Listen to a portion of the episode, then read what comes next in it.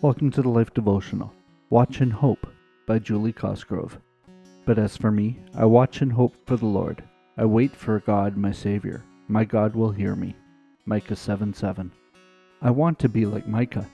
This not so well known prophet tucked at the back of the Old Testament was such a faithful, hopeful man.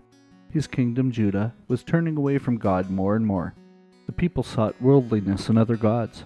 Judah's leaders were self serving and often corrupt illicit behaviors became commonplace entertainment. Sound familiar? You watched the crumbling of a society occur over the reign of three kings, like a dam slowly cracking and dissolving as the tides of change press upon it. God whispered to him that he would soon bring discipline to his people. Micah knew harsh times were coming, yet he envisioned beyond it to a time when God would once again be revered and the people obedient in their worship.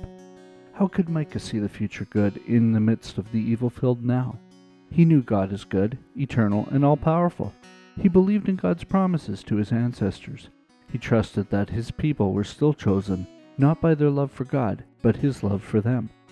Today, as we see the world around us heading down a different path, let's try more to be like Micah, crying out about what is wrong if called to do so, but also praying in hope and compassion for the lost and confused.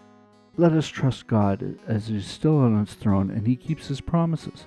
Then let us watch and hope for Him to move His loving hand in our lives and others. A prayer for today. Lord, give me a tender heart for the suffering of others and disdain for the degradation of values around me. But also let me pray in hope, knowing that you are in control. You knew about the ways things are since the beginning of time, and you can still bring a good out of evil and healing from pain because you love us so dearly through your Son. Amen. Go deeper. Be aware of how many times you are negative today. Stop, take a long breath, and quietly turn it into a positive, hopeful prayer. Can we pray for you? Come see us at thelife.com slash prayer.